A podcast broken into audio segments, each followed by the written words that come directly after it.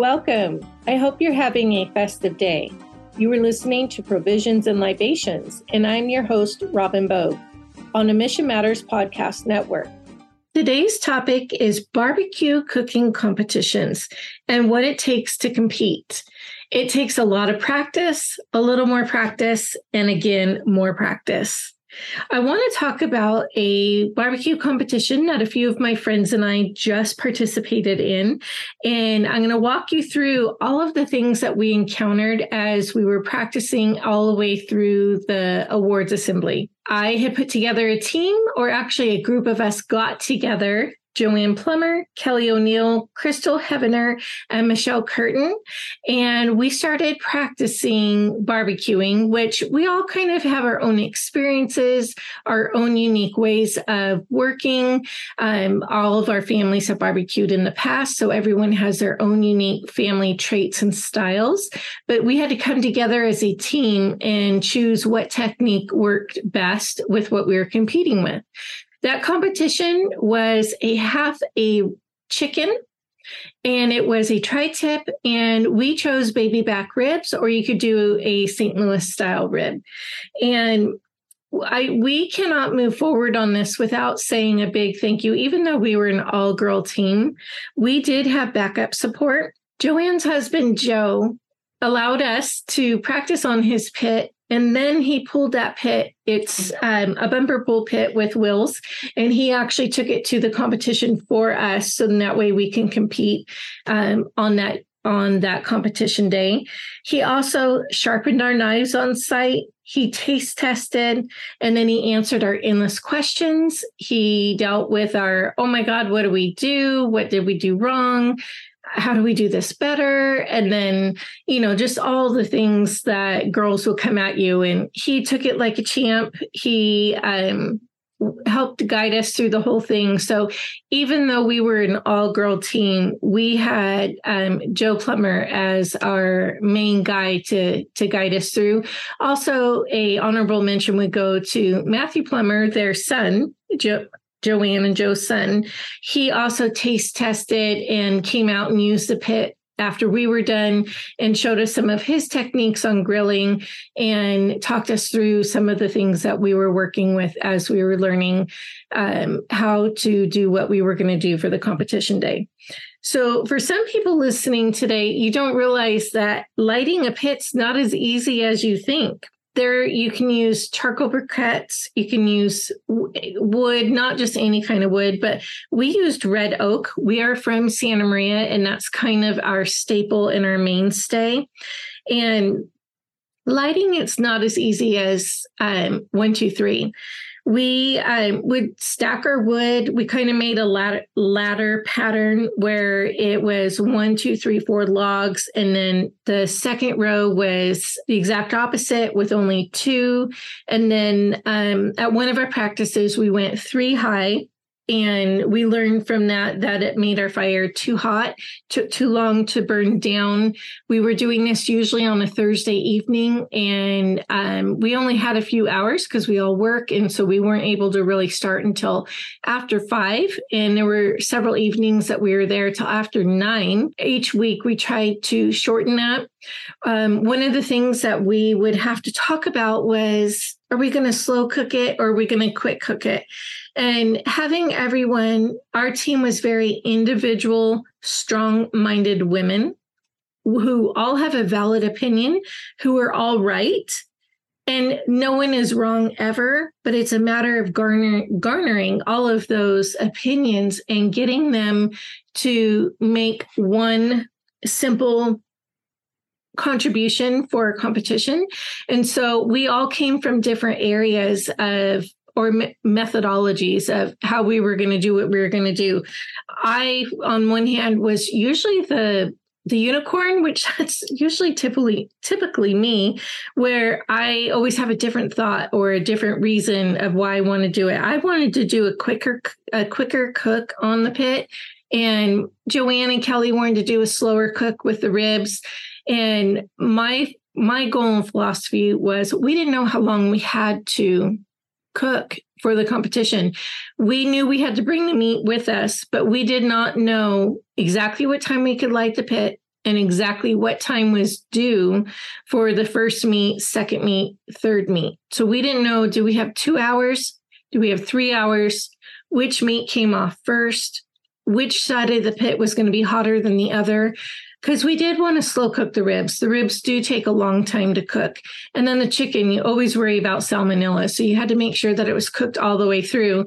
And then the tri tip's pretty standard, it's pretty easy. We had about a three and a half pound tri-tip. And so it basically with um, the right heat should only take 35 40 minutes to cook. So it was a matter of getting all of our ideas on the same page. I know for me i wanted to be able to get it quickly cooked enough and then we could slow it down by pulling it over on the edge and they some of the girls wanted to start on the edge and that my fear was always not getting it cooked enough by the time that the because you couldn't fast cook it at some point you would run out of time. And so those were some of the issues that we had to work with. So lighting the pit and having the right heat and then the cooking time is you know those we spent three or four practices discussing all of that. The other thing is once you get the fire started and we did use a propane torch, so that way it would expedite the lighting of the the wood. But it then it's leaving the stack the way that it is, snuffing it, separating it, making a bed of coals. We had to come through with finding a, a an agreement that worked for all of us because some girls wanted to do the slow cook so then they wanted a bed of coals but then you didn't have the heat to cook. And so yeah it was great for simmering but it wasn't great for cooking. And so we had to learn go through that and learn how to control the heat. And then using two sides of the pit. Well this side the left side we can make it hotter and then the right side we can make it cooler have less wood, separate the wood, and all of that. So it, even though it sounds um, daunting, it was a lot of fun to figure it out. And every week, change it just a little bit, and then nope, didn't like that. So then we went back to the week before. So once you get the pit all ready to go, then you've got to figure out what you're going to do with the meat. Now, the meat was already chosen for us. So we had to work with what we were competing with. So we weren't able to just randomly say, well, I want to cook this and, and turn it in. We were told what we were going to work with. But then it was the seasoning and what you do with the seasoning. Are we going to marinate with a fluid and then a seasoning salt or rub of some sort? Are we going to do it overnight? Are we going to salt it before we do it? And so we had to work out the kinks on what we were going to do and how we were going to do it. I had my ways because I grew up with barbecue. Joanne has her ways because her husband is a part of the Knights of Columbus. Kelly had her ways because she's an excellent cook and she knows so much about um, a lot of food and drink She's been a guest on my podcast before. And then Crystal's family, they barbecue. She brought in the aspect of steaming.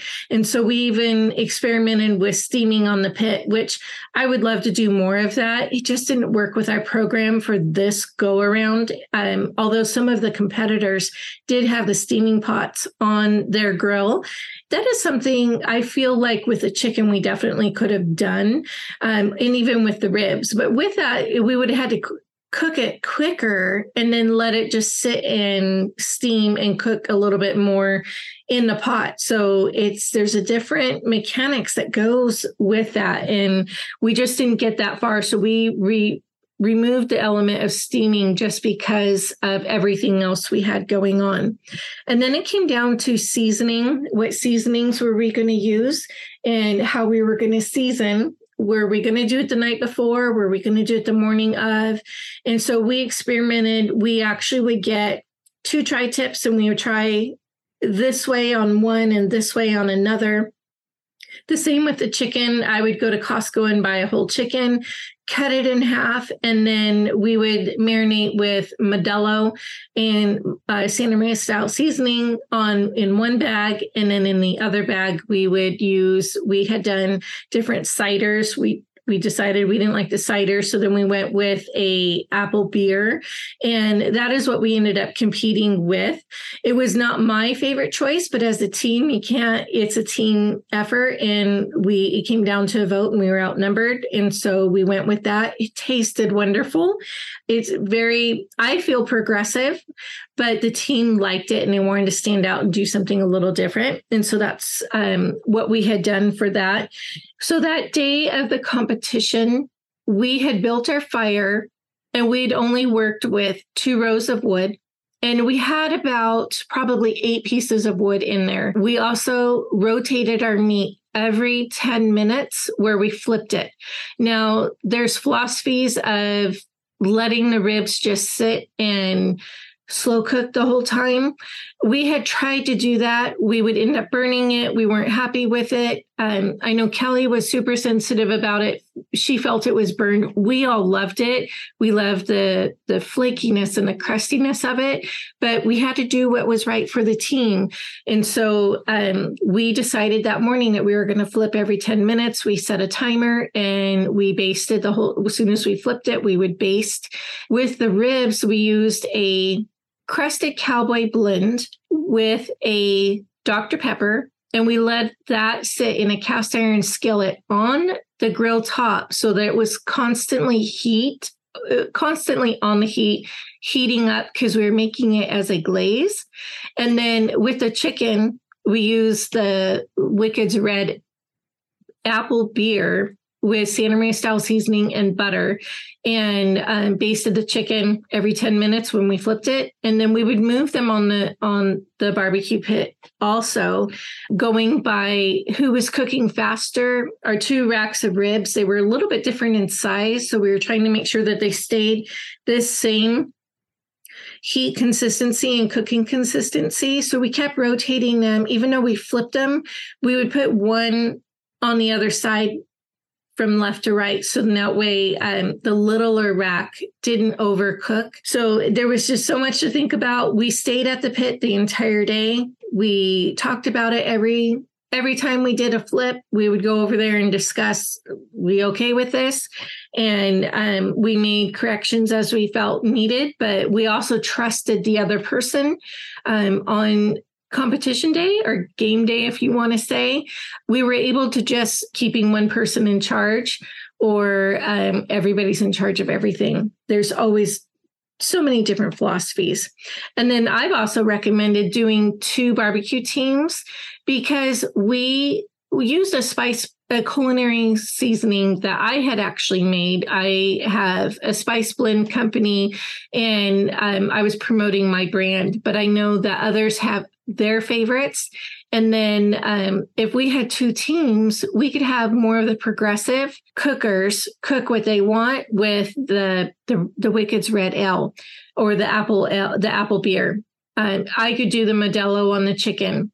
It's that's more of what I grew up with. It's more of the flavor that I like. Although I loved what the the apple beer tasted like on the chicken but at, in the end it didn't resonate well with the judges and so we also had to think about after the chicken sat it probably sat for about 30 minutes by the time that we turned it in and by the time that the judges were actually judging it and so did it actually still taste good when it was not hot we hadn't tasted it when it was not hot. So that's something that I'd like to do at our next practice for our next competition is cook it and let it sit for 30 minutes and then try it and see what we think. Because even though we turn in right at 1, 1 30, 2 o'clock, the judges don't get it right away. They get it like 10 minutes later, 15 minutes later, but they get everybody's. And there were six people competing. So did they actually try ours? When it was still warm. And so that plays into it as well. On top of everything that you've already prepared for, then you have the element of what's the, the cooking, what's the temperature by the time that the judges actually get to try your sample. And samples I do want to know are all blind tasted. They didn't know who's out of the 16 they didn't know whose samples were who. Um, they went in in a white box and it had a number and then when once it passed that number then it had a letter and then there was no way for them to know. I know that um, we started with the numbers 424 and then our letters were ADB. So um, it's just random. So that way, there's no way that they would know who was doing what. So that way, people can't cheat. Which who's going to cheat in that? But you never know. So once we figured out all of the seasoning and the cooking and the temperatures and all of that, then we had to prepare for the presentation. And we actually didn't even get that far until our very last practice. So it was a little bit of high pressure for me. I would have liked to have practiced that before, but getting everything else together, we just couldn't get it done. We actually had to uh, cancel a practice. And so that kind of set us a week behind on the presentation. And then we also didn't know what the presentation was until the morning of the competition when we were told you need to turn in at least six to eight pieces and then a representative piece, like a larger chunk of each meat. So that way they can see what it looked like coming off the grill for their their judging score uh, presentation. So um, Joanne had the great idea with cutting the ribs with her Hollywood cut. Um, I do feel that was a great decision for our team. It really showed for the baby back ribs to have that extra meaty side. Although you lose one rib in the beginning for when you start your cut, you it just it's a better presentation all the way through. And so it really shows it gave a lot of meat for the judges to really taste what we had going on. And then you know we weren't allowed to have any garnishes or any sauces or any fluff or foof whatever you want to call that extra making it look pretty. They wanted to see the meat and the meat only and it had to have the skin attached for the chicken and all of that. So it um, it was a little high pressure that we all stood there watching as Kelly did all the carving, which she did an amazing job.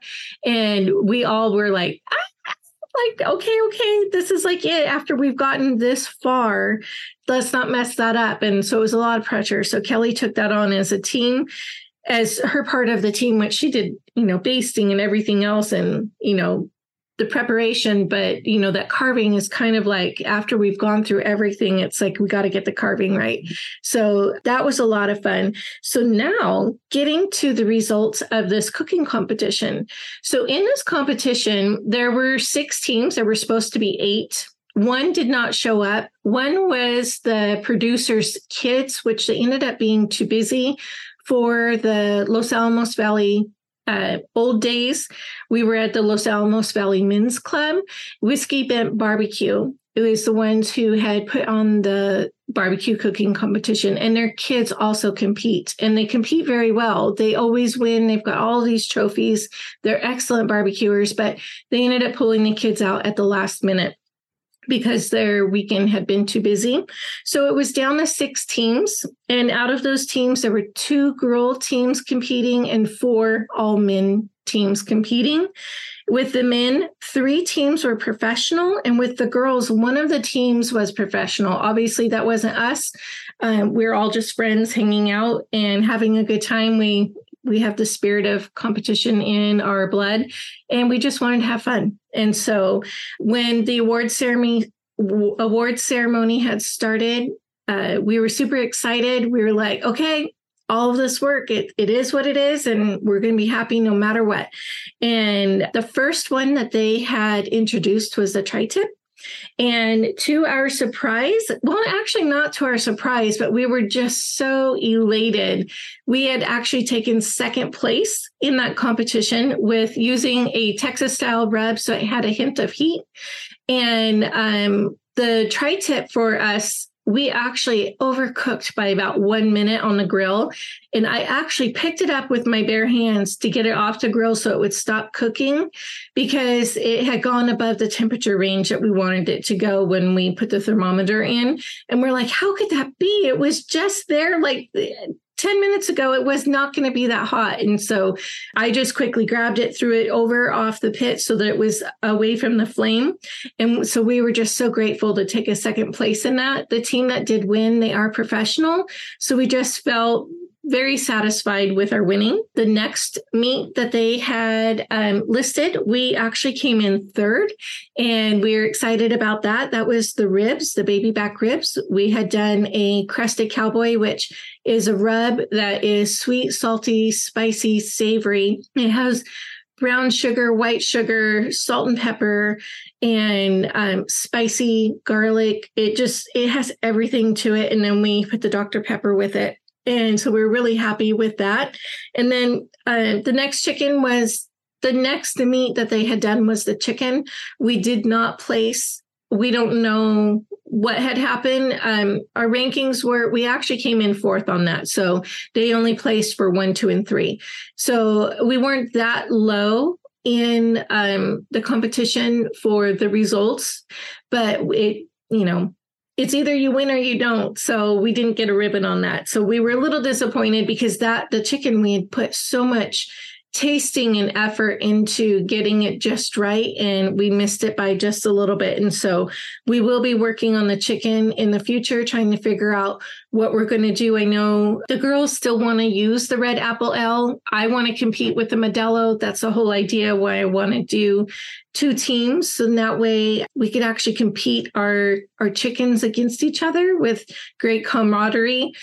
And you know just to see who's who's different. I do feel like we need to compete for the judges and not necessarily ourselves. If it was a people's choice award that chicken recipe might be a better choice for people's choice award. But again you just never know. And it's the the spirit of competition and it's the beauty of trying something new and seeing what you can get from it and you know just having fun with it. So will we do it again Yes, we will do it again.